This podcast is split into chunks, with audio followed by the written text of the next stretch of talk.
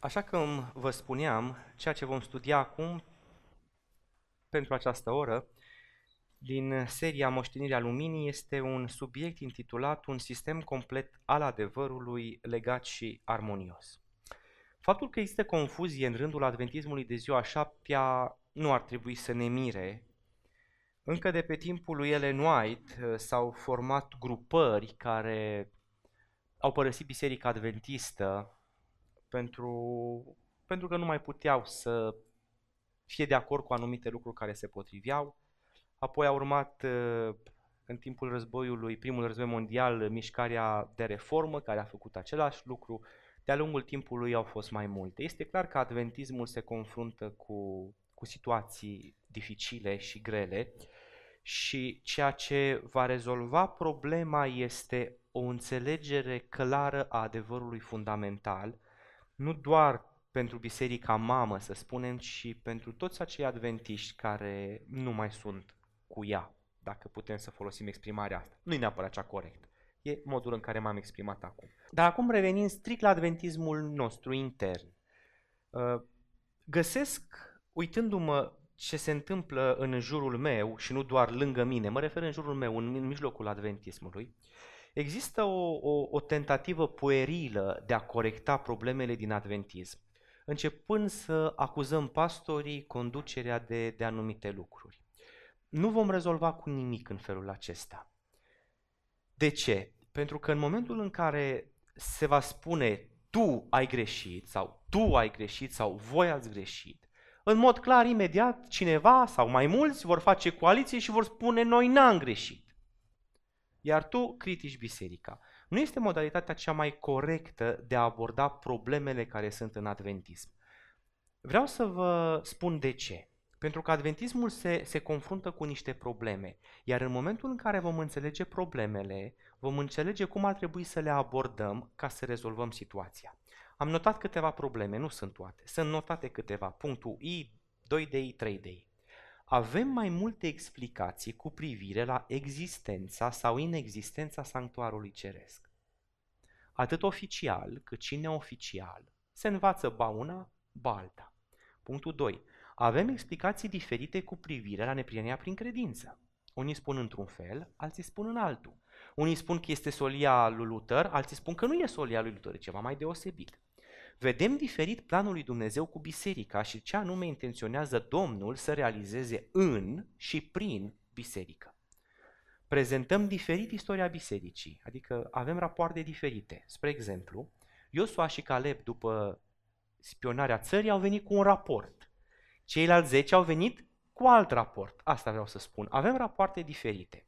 Și în funcție de aceste rapoarte ne raportăm într-un fel, într-un fel sau în celălalt. Suntem confuzi cu privire la identitatea și apariția mișcării advente.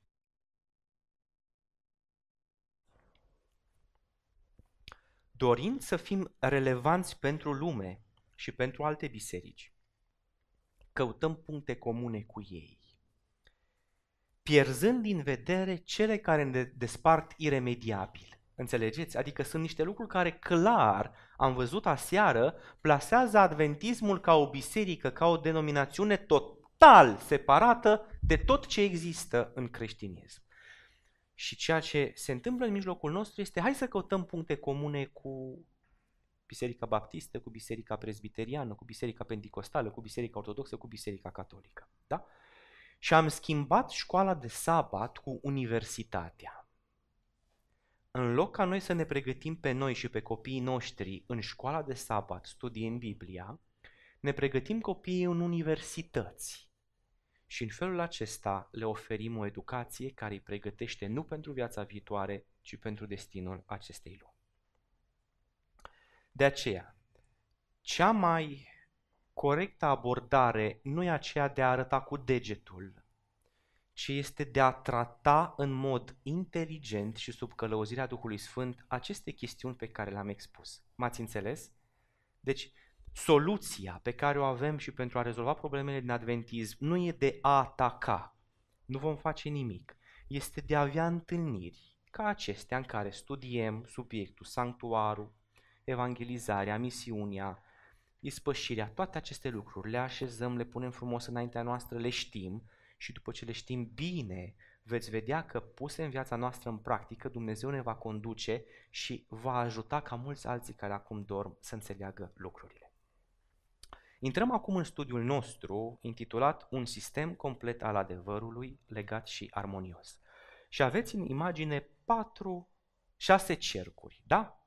Șase cercuri. Pe fiecare din cercuri am scris către un punct de doctrină adventistă. Hai să vedem. Sanctuarul, adevărat? judecata de cercetare, tema marii lupte, natura păcatului, natura Domnului Hristos și neprienirea prin credință. Observați niște săgeți. Le vedeți pe toate? Se văd, cred că. Am pus săgețile în așa fel încât să observați că indiferent la ce punct teologic ne uităm, fie că ne uităm la sanctuar, fie că ne uităm la judecata de cercetare, o săgeată ne trimite înspre toate celelalte. Asta înseamnă că orice punct de credință adventist are legătură cu toate celelalte puncte de credință adventiste. Și, spuneți-mi, dacă modificăm ceva la subiectul sanctuarului, se modifică ceva legat de tema Marii Lupte? Dacă schimbăm ceva la tema Marii Lupte, se modifică ceva neplinea prin credință? Da, ele au legătură unele cu celelalte. De aceea, pentru astăzi, foarte pe scurt, vreau să vă prezint legătura. O legătură pe care să o folosim în studiile care urmează. Uitați-vă, vă rog, aici încă o dată și rețineți subiectele. Sanctuarul, judecata de cercetare, tema marii lupte, natura păcatului, natura Domnului Hristos, neplinea prin credință. Și vreau acum să facem o singură sau poate două legături între ele, nu mai multe, ca să nu obosim, dar Minim, minim, ca să vedeți cum se leagă. Le-ați reținut? Luăm primul subiect. Tema marii lupte. Va trebui să-l înțelegem bine. Din aceste câteva pasaje nu-l vom înțelege, dar prindem ideea. Le citim. Legea lui Dumnezeu a fost marele subiect al luptei din ceruri. La început, marea luptă s-a dat în legătură cu legea lui Dumnezeu. Marea luptă a început în ceruri și avea să fie decisă în același loc, pe același teren, pe care satana îl pretindea ca fiind al lui. Satana, îngerul căzut, declarase că niciun om nu poate ține legea lui Dumnezeu după neascultarea lui Adam. Căci cine păzește toată legea și gresește într-o singură poruncă, se face vinovat de toate. Ce am înțeles de aici? Vă rog să vă uitați la ecran să nu fie cuvintele mele primul paragraf ne spune că subiectul central sau pilonul principal al luptei sau miza principală a luptei a fost legea. Bun. Unde a început prima dată lupta? În ceruri sau pe pământ? Bun. Lupta a început prima dată în ceruri în legătură cu legea. Mulțumesc. Unde avea să fie decisă? Paragraful al doilea, a doua parte cu mov. Nu, Marea Luptă a început în ceruri și avea să fie decisă în același loc, pe același teren pe care satana îl pretindea ca fiind a lui. Deci unde se decide lupta? Pe pământ, mulțumesc. Deci lupta, marea luptă, marea controversă dintre Hristos și satana, dintre satana și Dumnezeu începe în ceruri, având ca miză legea. Dar lupta se finalizează pe pământ pe terenul pe care satana spune e al meu, despre care el spune că e al meu. De ce? Citatul 3. Satana, îngerul căzut, declarase că niciun om nu poate ține legea lui Dumnezeu după neascultarea lui Adam. Ați înțeles subiectul în mare acum. Începe o luptă în ceruri, subiectul este legea, Satana este nemulțumit de lege, vrea să fie modificată. Dumnezeu spune nu, legea este corectă, nu se modifică. Satana vine, îl atrage pe om de partea lui, face pământul teritoriul său. Dumnezeu decide ca istoria marii controverse să se finalizeze pe pământ, să se decidă pe pământ, pe pământul și cu oamenii despre care satana a spus, ei au carne, au fire pământească, au sindrom Down, au ce vreți. Ei acum nu mai pot ține legea. Ați înțeles lupta? Tema, tema luptei. legea nu poate fi ținută de omul păcătos, acuzația satanei. Ce trebuie să facă Dumnezeu? Să vină cu un răspuns. Și răspunsul lui trebuie să fie că legea poate fi ținută de omul cu fire pământească, cu carne sau cu, ce spuneam ieri, sindromul tău. Haideți să vedem cum se leagă tema Marii Lupte de sanctuar, de ce s-a dezvoltat în 1844, începând cu 22 octombrie. Mijlocirea lui Hristos în favoarea omului din sanctuarul de sus este tot atât de importantă pentru planul de mântuire ca moartea sa pe cruce. Prin moartea sa, el a început acea lucrare pe care după înviere s-a înălțat să o desăvârșească în ceruri. Trebuie să intrăm prin credință dincolo de perdea, unde Isus a intrat pentru noi ca înainte mergător. Acolo se reflectă lumina de la crucea de pe calvar, acolo putem câștiga o înțelegere mai clară a tainelor mântuirii. De ce? Vă invit să deschideți scripturile în Evrei, la capitolul 7, Aș dori să citim versetul 11, Evrei 7, versetul 11. Cuvântul Domnului prin Pavel în epistola către evrei spune așa. Dacă dar desăvârșirea ar fi fost cu putință prin preoția leviților, căci sub preoția aceasta a primit poporul legea, ce nevoie mai era să se ridice un alt preot după rânduiala lui Melchisedec și nu după rânduiala lui Aron. Întrebare.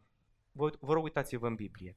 De ce s-a ridicat un alt preot după rânduiala lui Melchisedec și nu după rânduiala lui Aron?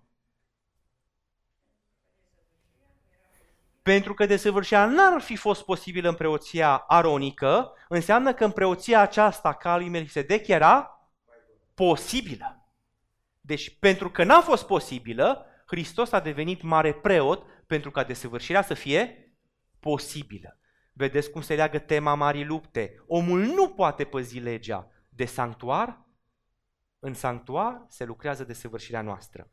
Al doilea paragraf. Din Sfânta Sfintelor se continuă marea lucrare de instruire. Îngerii lui Dumnezeu comunică cu oamenii. Hristos oficiază în sanctuar. Noi nu îl urmăm în sanctuar așa cum ar trebui să o facem. Hristos și îngerii săi lucrează în inimile oamenilor. Biserica de sus, unită cu biserica de jos, luptă lupta cea bună pe pământ. Trebuie să aibă loc o curățire a sufletului aici pe pământ, în armonie cu lucrarea lui Hristos de curățirea sanctuarului de sus. Vedeți? Judecata de cercetare. Hai să vedem cum se leagă, dar citim doar cei cu mov ca să câștigăm timp. În timp ce judecata de cercetare se continuă în cer, în timp ce păcatele credincioșilor pocăiți sunt îndepărtate din sanctuar, în mijlocul poporului lui Dumnezeu trebuie să se producă o lucrare deosebită de curățire, de îndepărtare a păcatelor, pentru că Dumnezeu ne cercetează. Cum se leagă acestea de neprihănirea prin credință? Fiți foarte atenți. Scopul lui Dumnezeu, prin trimiterea soliei îngerului al treilea, lumii este acela de a pregăti un popor care să stea credincios față de el în timpul judecății de cercetare. De unde plecaserăm noi? De la judecata de cercetare, unde am spus că Dumnezeu trebuie să aibă un popor care să stea curat înaintea lui, îndepărtat de păcate, adevărat? Cum va face Dumnezeu acest popor? Zice Ellen White, Dumnezeu a trimis lumii solia celui de-al treilea înger ca să-l ajute să stea în timpul cercetării. Adevărat? Și apoi ea explică, paragraful 2, mi-au scris câțiva, întrebându-mă dacă solia îndreptățirii prin credință este solia celui de-al treilea înger, iar eu am răspuns, cu adevărat este solia celui de-al treilea înger. Acum, tema Marii Lupte, se poate sau nu se poate birui păcatul? Sanctuarul, Hristos slujește acolo ca să ne curățească, să ne facă desăvârșiți. Și face o judecată de cercetare ca să se analizeze viața mea, găsit, potrivit sau nepotrivit. Da?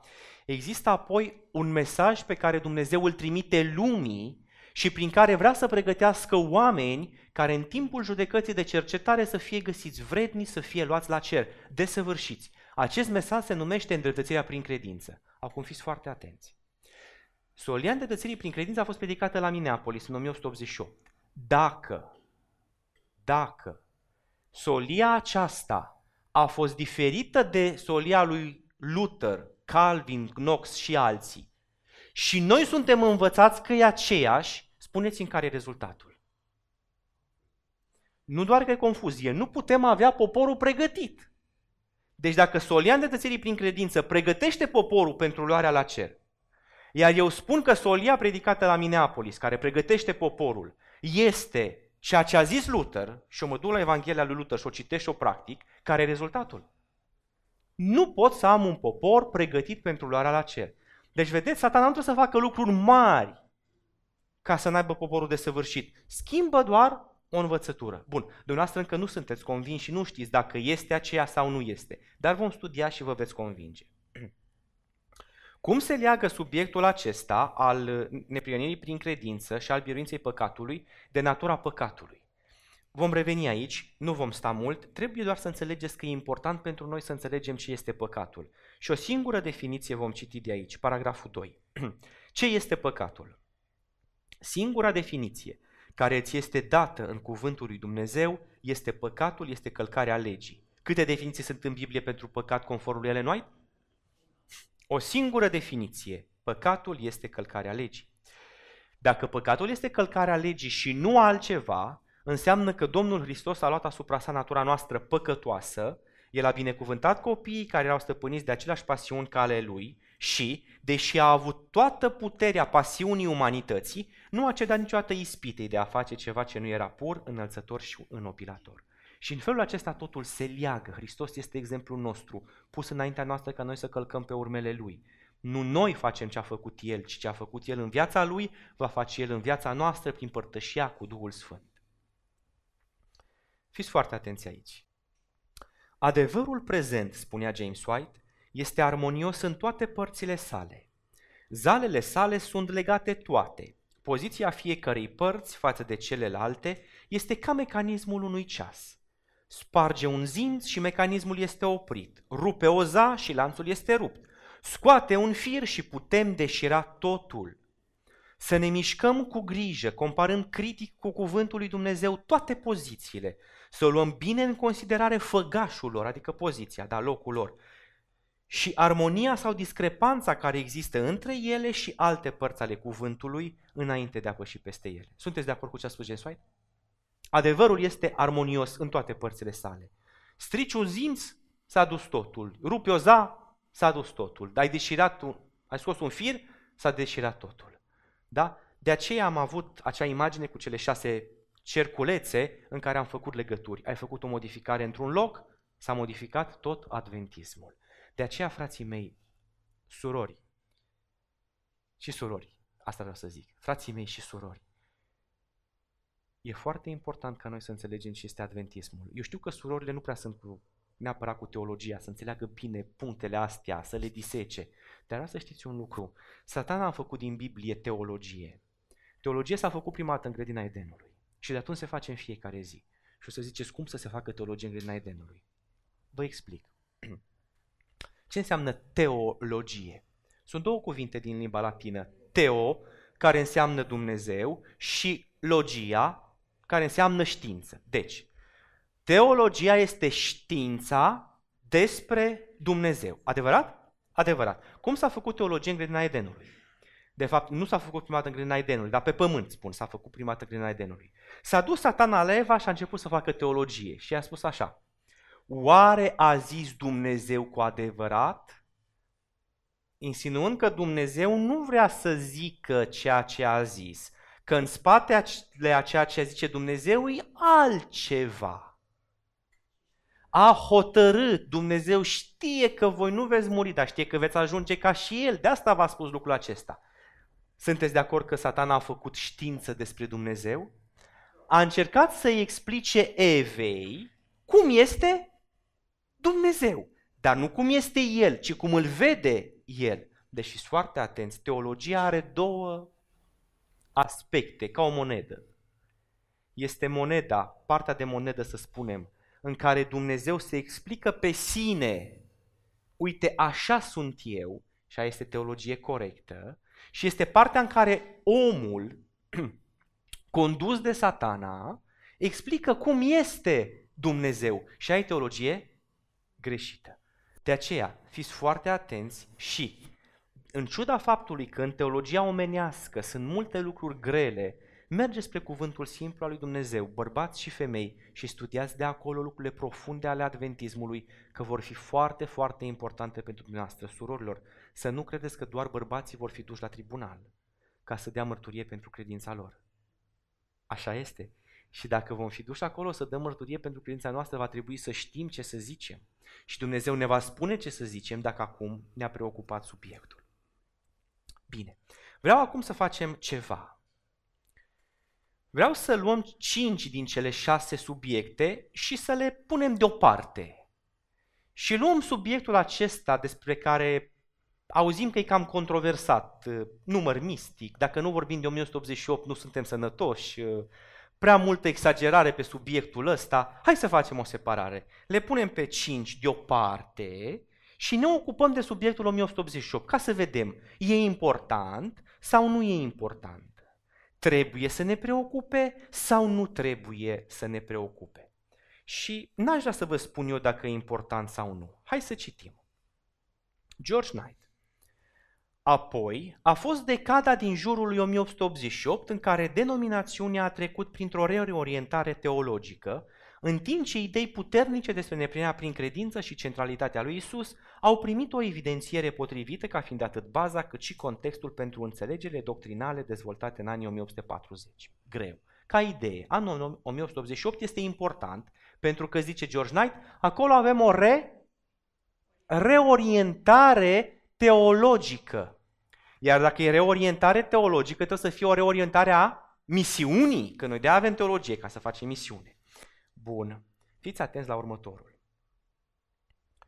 Criza 1888 a agitat biserica cu așa magnitudine încât denominațiunea nu și-a revenit niciodată. George Knight uh, nu este un teolog cu care eu sunt de acord. Dar aici trebuie să fiu de acord cu el. Deci criza 1888 a agitat biserica cu o așa magnitudine încât denominațiunea nu și-a revenit niciodată. Întrebare. E important 1888? E important mesajul care s-a predicat la Minneapolis în 1888. Dacă ce s-a întâmplat atunci a fost atât de cutremurător încât noi încă nu ne-am revenit? Întrebare. Când credeți că ne vom reveni? Când ne vom duce la subiectul 1188, dragii mei frați, și îl vom înțelege. Dar vreau să știți un lucru. Satana a pregătit deja o grămadă de căi cu solii false 1888. Le-a pregătit dinainte până să ne trezim noi că trebuie să studiem. Deci, cu zeci de ani înainte de momentul acesta în care noi vrem să studiem, el deja și-a trimis oamenii care au luat sofismele și ideile lui și le-au propagat. Și astăzi oricine aude 1888 asociază cu erezia predicată de X, Y sau Z. Fiți foarte atenți. Anul 1888 este foarte important. A zguduit biserica cu așa magnitudine că nu ne-am revenit. Bun. Păi hai să mergem la 1888 și să studiem de ce este, de ce este așa de important. Leroy Edwin Frum, scriind despre Wagner, unul din solii de la Minneapolis. Cuvinte frumoase, haide să le citim. Modul său de a acționa nu era bazat pe contradicție. O dorință nestăvilită îl împingea. Nu era prin natură un polemist. Prezentarea sa nu era polemică, el nu dezbătea. El învăța simplu pentru că era un învățător. Nu a fost o prezentare subită, imatură, impetuoasă și nu era superficială a fost o expunere deschisă a celor mai înalte și mai profunde învățături ale cuvântului. A fost rezultatul multor ani de studiu. Asta este ce s-a predicat la Minneapolis. Mai mult decât atât, el a fost convins că adevărul suprem al mântuirii nu a minimizat și alterat caracterul special al soliei îngerului al treilea, așa cum se temeau unii și nici nu o va face, mai degrabă îl fixa și consolida, dându-i mai multă, mai multă forță, claritate și valabilitate. El a văzut că sub nicio formă nu era o îndepărtare de la mărețul cadru structural al adevărului prezent, așa cum incorrect au afirmat unii. În schimb, a investit solia cu o putere mai mare, tărie și atractivitate. Ellen White a testat aceasta. Deși cuvintele acestea sunt corecte, cartea în care sunt scrise învață lucrurile greșite. Dar nu asta e important. Important e să înțelegeți că la Minneapolis s-a predicat ceva crucial pentru adventiști. Diferit sau nediferit, ar rămâne să studiem, da? Dar crucial și va trebui să vedem dacă e diferit de evanghelici sau este același mesaj. Ellen White. Mi-a fost pusă întrebarea ce crezi despre lumina pe care o prezintă acești oameni? Eu v-am prezentat-o pe parcursul ultimelor 45 de ani, ultimilor 45 de ani, farmecul inegalabil al lui Hristos. Acesta a fost subiectul pe care am încercat să-l prezint minților voastre. Când fratele Wagner a prezentat aceste idei la Minneapolis, a fost prima învățătură clară cu privire la acest subiect pe care am auzit-o vreodată rostită de pe buze omenești, cu excepția conversațiilor dintre mine și soțul meu. Mi-am spus în sinea mea, pentru că Dumnezeu mi-a descoperit-o în viziune, eu pot să o înțeleg cu atâta claritate, dar ei nu pot să o înțeleagă, deoarece nu le-a fost prezentată niciodată așa cum mi-a fost descoperită mie. Iar când o altă persoană a prezentat-o, fiecare fibră din inima mea a spus, amin. Observați ce spune Ellen White, deosebit, excepțional. Eu, zicea Ellen White, o pot înțelege pentru că Dumnezeu mi-a descoperit-o, dar oamenii nu înțeleg. Dragii mei frați, rugați-vă ca Dumnezeu să vă descopere, să ne descopere, așa cum i-a descoperit lui Ellen White, ce înseamnă această solie. Domnul, în marea sa îndurare, a trimis cea mai prețioasă solie prin frații Wagner și Jones. Această solie a avut scopul de a-l aduce în atenția oamenilor pe Mântuitorul înălțat ca jertfă pentru păcatele întregii lumi. Ea a prezentat îndreptățirea prin credință în garantul. Mă opresc și citesc încă o dată pentru dumneavoastră și pentru cei care vor urmări aceste prezentări video, pentru că sunt doi vorbitori speciali în România care intenționat omit ce scrie aici cu mov sau o parte din ce scrie aici cu mov. Vă citesc încă o dată. Domnul, în marea sa îndurare, a trimis cea mai prețioasă solie prin frații Wagner și Jones. Această solie a avut scopul de a-l aduce în atenția oamenilor pe Mântuitorul înălțat ca jertfă pentru păcatele întregii lumi. Ce lipsește? Ea a prezentat îndreptățirea prin credință în garantul divin. Deci la Minneapolis s-a prezentat îndreptățirea prin credință în garantul divin, nu alte povești. A invitat oamenii să primească neprihănirea lui Hristos, care se manifestă prin ascultarea de toate poruncile lui Dumnezeu. Dragii mei frați, problema sanctuarului a anului 1888 este că ne-am pierdut claritatea cu privire la aceste subiecte. Noi ca adventiști nu mai știm ce înseamnă sanctuarul, nu știm ce înseamnă 1888 și nu știm care este legătura între sanctuar și 1888. Predicatorii de la Minneapolis, Jones, Wagner și Ellen White, toți au știut ce înseamnă legătura între sanctuar și neplinirea prin credință. Și solia 1888. Noi nu mai știm și va trebui să recuperăm. De aceea, pun înaintea dumneavoastră câteva citate. Unele le-am citit, dar ca idee, vreau să înțelegeți. Primul citat ne va spune că solia neplinirii prin credință sau a îndreptățirii prin credință este solia îngerului al treilea. Următoarele două sunt despre faptul că solia transmisă în 1888 este mesajul către la Odiseea și ultimul despre faptul că solia aceasta este o solie de care depinde soarta bisericii. Fiți foarte atenți. L-am citit, îl recitim. Mi-au scris câțiva, întrebându-mă dacă solia neprihănirii prin credință este solia celui de-al treilea înger, iar eu am răspuns, cu adevărat este solia celui de-al treilea înger. Ce face această solie? În cetatele anterioare, pregătește un popor care să stea în picioare în timpul judecății de investigare, în timp ce Isus Hristos este mare preot în ceruri. Solie foarte importantă. În același timp, solia este importantă din alte motive. Solia dată nouă prin A.T. Jones și A.G. Wagner este solia lui Dumnezeu pentru biserica la Odiceană și vai aceluia care declară a crede adevărul și totuși nu reflectă altora razele date de Dumnezeu. Solia laodiciană a fost vestită, îi spune ea lui Uriah Smith.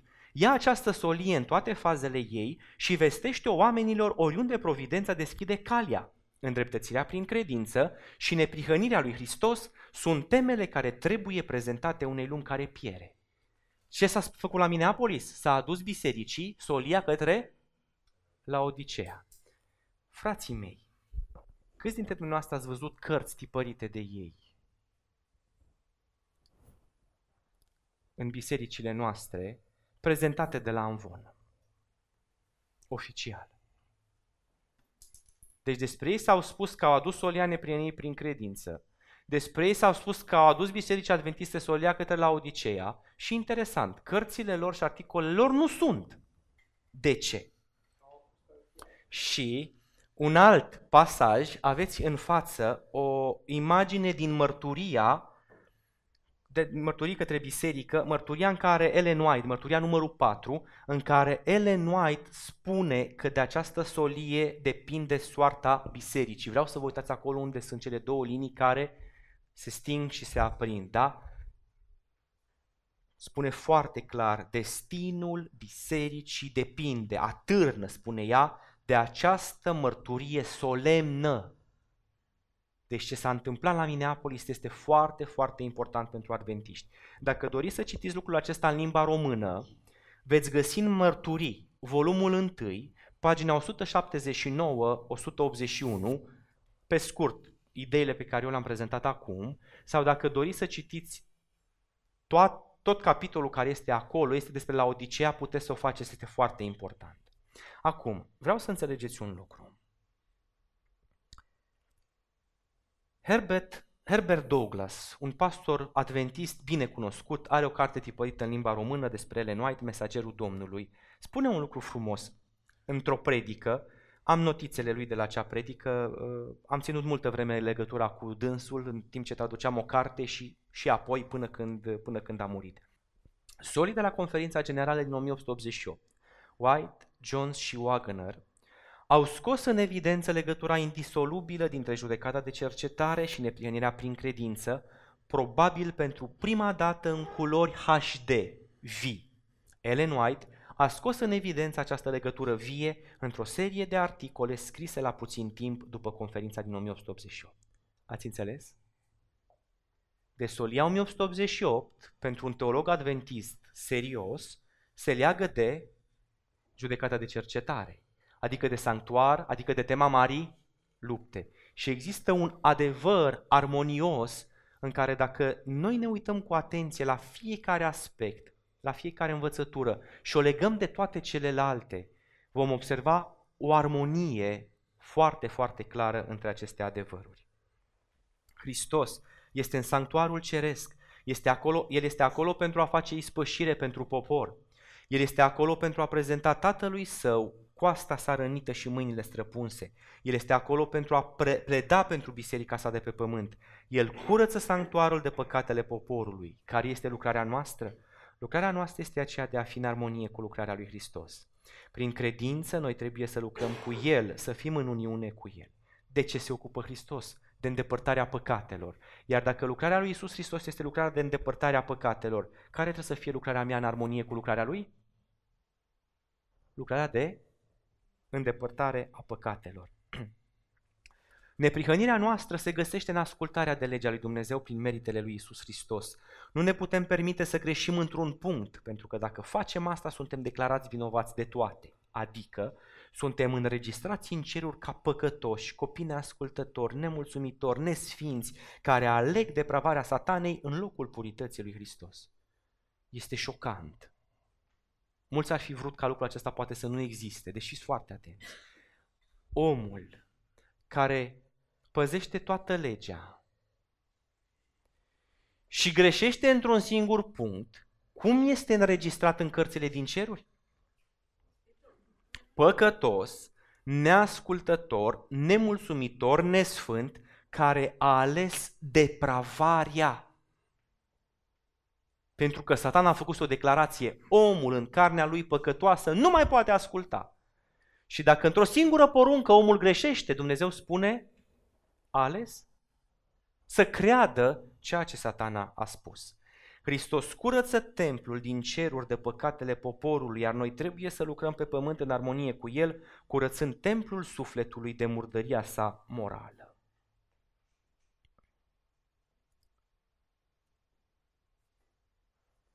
Avem un eșec în înțelegere. Credem că problema pentru care biserica nu-și face misiunea este că nu are finanțe. Și căutăm metode să înmulțim finanțele. Credem că biserica nu a înaintat pentru că nu face suficiente eforturi misionare și avem programe de motivare a pastorilor ca să motiveze comunitățile ca să pornească în evangelizare. Credem că nu ne implicăm suficient în activitățile sociale ale lumii, că nu suntem pregătiți în multe lucruri, da? Dar vreau să știți, ceea ce contează pentru ca biserica aceasta să fie relevantă în această societate este de a se pregăti pentru lucrarea care are loc în ceruri de curățirea păcatelor prin solia îndreptățirii prin credință. Din păcate, din păcate, informațiile pe care le avem, care ne sunt date, cum ați văzut și acea prezentare PowerPoint. A trebuit făcut o prezentare special doar pentru a arăta erorile din acea prezentare PowerPoint. Uh, erorile ca să nu spunem minciuni, uh, da, dezinformări, erori, care, care ce fac? Spun că anumite grupări care vorbesc despre solia Minneapolis sunt direct legate de ce a predicat John și Wagner la Minneapolis. Și astfel omul, uitându-se la ereziile moderne, zicea, păi dacă asta a spus John și Wagner, eu nu mă mai interesează să o ia. Și omul se ferește. Când spui în Biserica Adventistă 1888, la toată lumea începe să-i bată inima. așa -i? Dar vreau să, vreau să știți un lucru. Nu e rău că vă bate inima, e bine. Pentru că George Naine a spus că atunci a fost șocul atât de puternic încât biserica nu și-a revenit niciodată. Și îmi bate inima, dar eu mă duc să înțeleg subiectul pentru că mă interesează. De ce mă interesează? Când lucrarea lui Isus din Sfânt a luat sfârșit și el a trecut în locul prea sfânt și a stat înaintea chivotului care conținea legea lui Dumnezeu, Domnul a trimis un alt înger puternic cu un al treilea mesaj pentru lume, adică îngerul al treilea. Cu mov, al doilea paragraf, da? Când a repetat aceste cuvinte, el a arătat către sanctuarul ceresc.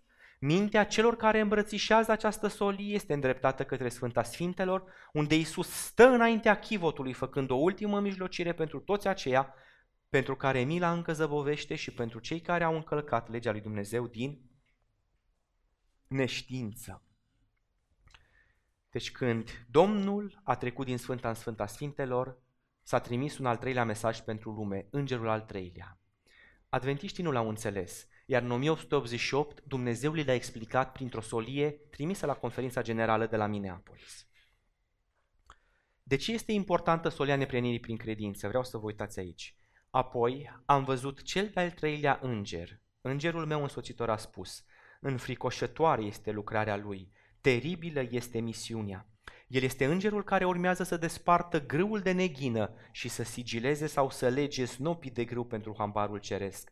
Aceste lucruri ar trebui să ocupe cu totul mintea și să angajeze întreaga atenție. Unde crește împreună grâul și neghina? Pilda spune că în lume, dacă veți uita, pilda vorbește despre lume, nu despre biserică. Dar nu am face o greșeală dacă o aplicăm la biserică. N-am face o greșeală. Dar vreau să înțelegeți un lucru. Dacă aplicăm pilda neghinei la biserică și spunem că grâul și neghina stau împreună până la seceriș, trebuie să fim corecți și cu celelalte cuvinte pe care Dumnezeu le-a dat prin spiritul profetic și care ne spun că solia îndreptățirii prin credință urmează să despartă grâul de neghină. Adevărat? Scrie asta? Și dacă, dacă greul și neghina cresc împreună și în lume și în biserică, atunci înseamnă că și în biserică solia neprinirii prin credință va produce dezbinare, va produce rupere, va produce tensiuni, va produce certuri. Și pe mine nu trebuie să mă deranjeze că aceasta este, a, solia aceasta produce aceste lucruri. Dacă Dumnezeu așa vrea, nu e problema mea să mă amestec. Dacă Dumnezeu vrea dezbinare unde vreau eu unitate, pot eu să mă opun? Sunt eu olarul? Nu, eu sunt lutul. Dacă Dumnezeu vrea să rupă ceva ce eu vreau să lipesc, înțelegeți? Nu trebuie să ne opunem lucrării lui Dumnezeu. Foarte pe scurt. Am avut primul înger, anunță sanctuarul și judecata de cercetare. Avem al doilea înger, anunță căderea bisericilor care nu primesc prima solie îngerească, pe care Dumnezeu îi numește Babilon. Avem îngerul al treilea, mesaj despre fiară și neplinirea prin credință. Adventiștii pricep solia despre fiară, nu pricep neplinirea prin credință. Vine apoi marea strigare și ploaia târzie, iar după asta ar fi trebuit să se încheie istoria. Din păcate, istoria acestui pământ nu s-a încheiat. În schimb, s-au întâmplat multe, multe alte lucruri la care aș vrea să fiți foarte atenți.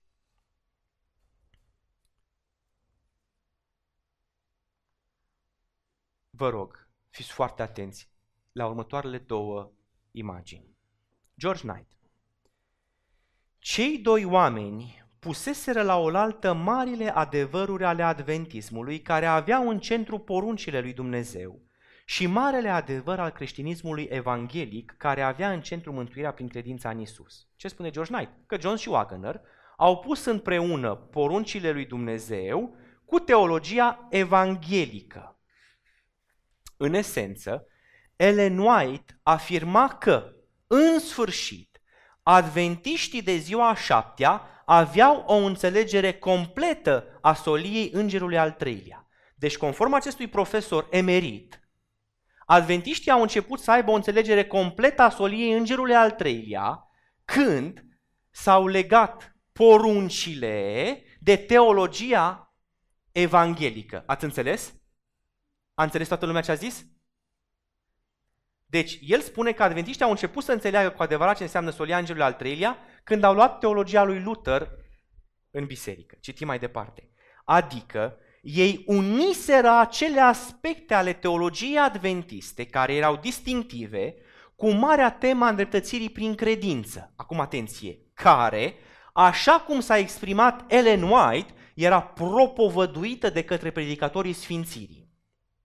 Rezultatul a fost că, începând din 1888, adventiștii ajunseseră în cele din urmă în poziția de a prezenta solia îngerului al treilea în întregimea și echilibrul ei.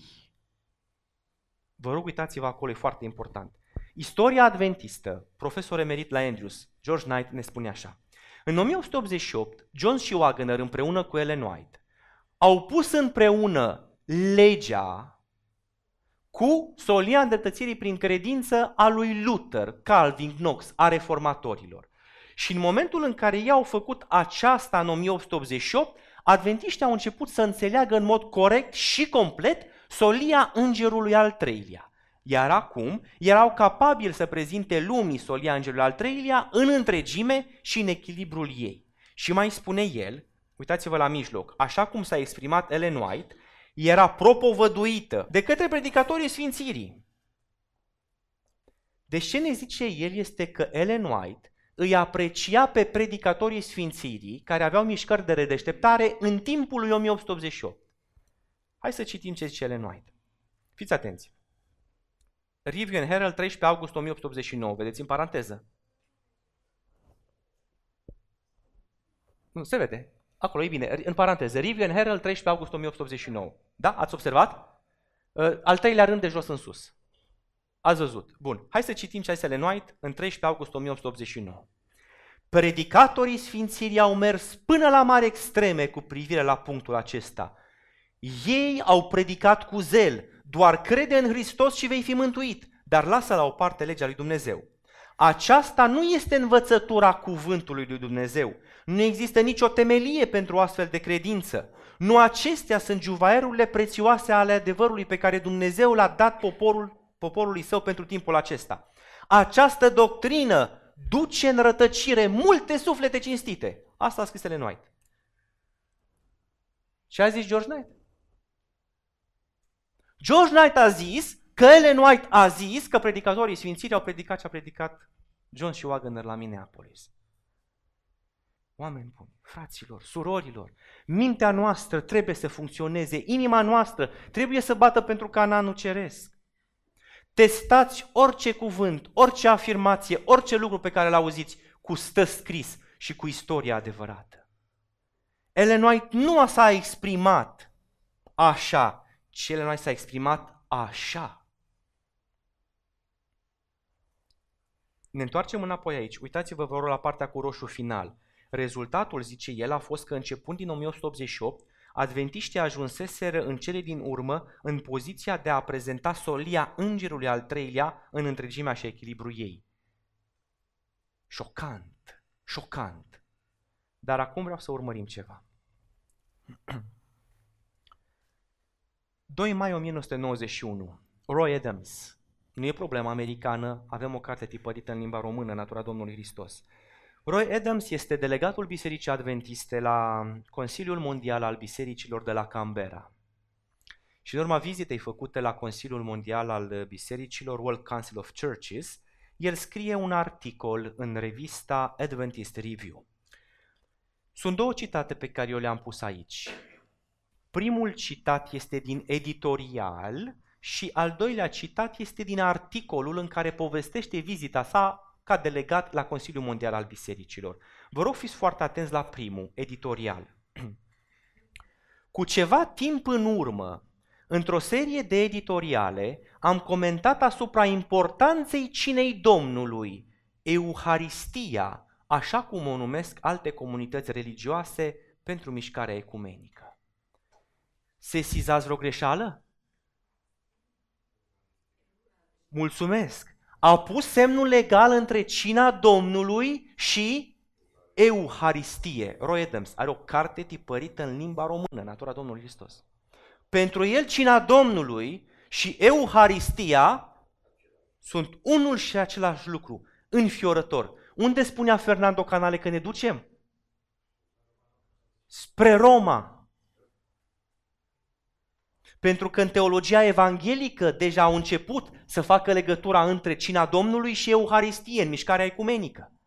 Iar dacă noi, mintea noastră este protestantizată și dusă în direcția evanghelică, vom ajunge la fel. Vom spune cina Domnului egal Euharistia. Fals. Hai să-l vedem pe al doilea. În timpul vizitei sale la Canberra, vine acasă, scrie un raport, îl publică în Adventist Review.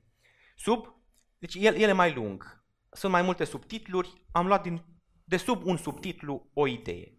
Ecumenismul și misiunea adventistă. Apocalipsa 14, 6 la 12, este o parte a Scripturii care are o semnificație deosebită pentru adventiștii de ziua șaptea. Este motivul existenței noastre. Noi credem că Dumnezeu ne-a încredințat o solie specială pentru acest timp. Dar cum trebuie să ne înțelegem misiunea în lumina fenomenului mișcării ecumenice din timpurile noastre? Care ar trebui să fie abordarea oamenilor din alte denominațiuni creștine? Ar trebui să fie confruntarea, cooperarea sau proclamarea? Întreabă el. Deci cum trebuie să ne raportăm la celelalte creștini? Cooperăm, proclamăm sau ne confruntăm cu ei? Și apoi începe să povestească despre niște lucruri pe care le fac cei de la World Council of Churches în bisericile lor. Implică femeia în slujire. Vor să folosească tineretul. Se implică în chestiuni sociale și povestește. Și apoi finalizează și spune așa. Toate aceste evidențieri se potrivesc în sfera soliilor celor trei îngeri. Adică tot ceea ce fac cei de la Consiliul Mondial al Bisericilor, când promovează femeia, fac asta cu tinerii, sau asta, sau asta, sau asta, și se implică în chestiuni sociale, intră perfect în solia îngerului al treilea. Mă înțelegeți? Nu doar că e fals, nu doar că e fals, e uz de fals. Deci avem de a face cu ceva inimaginabil în rândurile noastre. Să fie critică la adresa bisericii. Să fie luptă împotriva bisericii asta? Să fie dorința de a dezbina? Nu știu, eu nu pot să judec pe oameni. Dar judec ce se vede, văd ce se întâmplă. Hai să citim ceva serios. Review and Herald. Kenneth Wood, dacă mi-aduc aminte, a scris chestia asta. 18 noiembrie 1976. A fost unică solia neprihănirii prin credință prezentată la sesiunea conferinței generale din 1888? Sau a fost doar o reafirmare a mesajului predicat de Martin Luther cu trei secole și jumătate mai devreme? Părerea noastră este că mesajul din 1888 a fost distinctiv și a cuprins mult mai mult decât învățătura lui Luther despre îndreptățirea prin credință. Mesajul acesta a avut un accent escatologic puternic. El a avut scopul de a pregăti un popor pentru a fi strămutat în cer la a doua venire a lui Hristos. El a atras atenția asupra sanctuarului ceresc. El a scos în evidență natura umană a lui Hristos și a declarat că Isus nu este doar mântuitorul nostru, ci și exemplul nostru, unul care a trăit o viață de credință și ne-a arătat cum să trăim în același fel de viață. M-ați înțeles, frații mei, de ce vă spun? Soluția nu-i să sar la gâtul unuia, ci să înțelegi lucrurile. Pentru că ni s-a distorsionat istoria, ni se prezintă în mod greșit. Sunt unii istorici adventiști care ne spun că la mine Apolis s-a predicat ce a zis și Luther în cărți și reviste oficiale. Sunt alții care în cărți și reviste oficiale vin și spun că nu e așa. Întrebare. Câte evanghelii sunt predicate în adventism? Înțelegeți? Sunt predicate două evanghelii, iar noi va trebui să le înțelegem. Va trebui să vedem care este diferența între ele. Tot poporul, spune Ellen White, trebuie să stea acum pe platforma adevărului, așa cum a fost prezentat în solia îngerului al treilea, adică solia neprieniei prin credință Minneapolis. Singura speranță pentru oricine este de a apuca strâns dovezile care au confirmat adevărul în neprihănire. Dragii mei frați, în timp ce se distorsionează solia 1888, în timp ce se prezintă rapoarte diferite, Dumnezeu ne cheamă să reevaluăm această solie. Ne cheamă să vedem ce s-a predicat atunci, ce s-a spus, care a fost cu tremurul, de ce nu ne-am revenit și să înțelegem de ce este așa de important pentru adventism anul 1888 și solia îndreptățirii prin credință. Vreau să vă invit să faceți ceva ce în general nu sunteți invitați să faceți. Vă rog, gândiți. Vreau să vă invit să faceți ceva ce în general nu sunteți invitați să faceți. Vă rog, fiți preocupați de viitorul adventismului. Fiți preocupați de ce se întâmplă în bisericile voastre. Fiți preocupați de ce este adventismul, de ce a lăsat Dumnezeu pentru noi ca moștenire. Pentru că noi avem existența în profeția biblică, în timp ce protestantismul apostazia. Dumnezeu ridica mișcarea aceasta, ducând-o spre adevărurile biblice ducând-o spre adevărurile care au fost atât de mult timp ascunse, pe care doar valdenzii le-au mai păstrat. Creștinismul, în general, nu-l mai avea adevărul. Din păcate, istoria valdeză a fost măcinată și distrusă de, de atacurile Bisericii Catolice. Vă invit să folosiți darurile pe care Dumnezeu le-a pus în viața dumneavoastră. Și vreau să vă spun ceva. Eu sunt un om cu foarte puține daruri cu foarte puține talente. Sunt alți oameni care ar putea traduce o carte, un articol mult mai bine decât mine, ar putea face o lucrare mult mai bine decât mine, ar putea administra un lucru mult mai bine decât mine. Sunt cel mai nepotrivit pentru ce fac acum. Dar vreau să vă rog să vă ridicați și să stați pentru adevărul, pentru moștenirea luminii pe care Dumnezeu a încredințat-o acestei biserici. Ridicați-vă acolo unde sunteți, studiați, gândiți. Treceți totul prin filtrul stă scris și nu permiteți erorii să stea lângă dumneavoastră, cu Duhul lui Hristos, cu blândețea Lui, neatacând oamenii, neatacând sisteme, ci atacând erezia prin predicarea adevărului. Vă rog, stați lângă Domnul. Pentru că adevărul pe care Dumnezeu ne-a încredințat nouă, Bisericii Adventiste, este un sistem al adevărului, complet, legat și armonios. Iar noi dacă îl vom descoperi, vom avea un belșug de binecuvântare și de lumină care va veni în viața noastră și va merge în viața celor cu care venim în contact. Domnul să ne ajute pe fiecare. Amin.